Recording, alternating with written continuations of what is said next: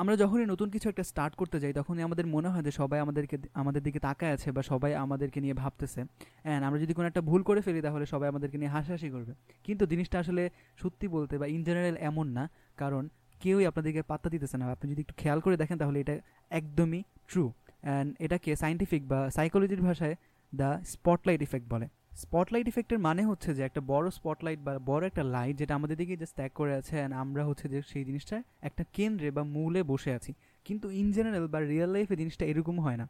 Real লাইফে যেটা হয় সেটা হচ্ছে যে সব সব মানুষই মনে করে যে তাদের দিকে একটা স্পটলাইট বা তারাই হচ্ছে একটা স্পটলাইটের মধ্যে আছে অ্যান্ড তারাই হচ্ছে যে প্রত্যেকটা জিনিসের মূল কেন্দ্রে আছে। আমাদের নিজেদের জীবনে আমরা হচ্ছে যে মেইন ক্যারেক্টার অ্যান্ড বাকি যত মানুষ আছে আমাদের আশেপাশের মানুষগুলো, তারা সবাই হচ্ছে যে আমাদের সাপোর্টিং ক্যারেক্টার হিসেবে থাকে। অ্যান্ড প্রত্যেকটা মানুষেরই এবং আমাদের আশেপাশের যে মানুষগুলো আছে, তাদের ক্ষেত্রেও এই জিনিসটা এরকমই হয় যে তারা হচ্ছে যে মেইন ক্যারেক্টার থাকে অ্যান্ড তাদের আশেপাশে যেমন আমরা হচ্ছি যে, বা আমি বলতে পারেন, বা আপনি ওই ক্যারেক্টারটার বা ওই মানুষটার সাপোর্টিং কাস্ট হিসেবে আছেন। That's it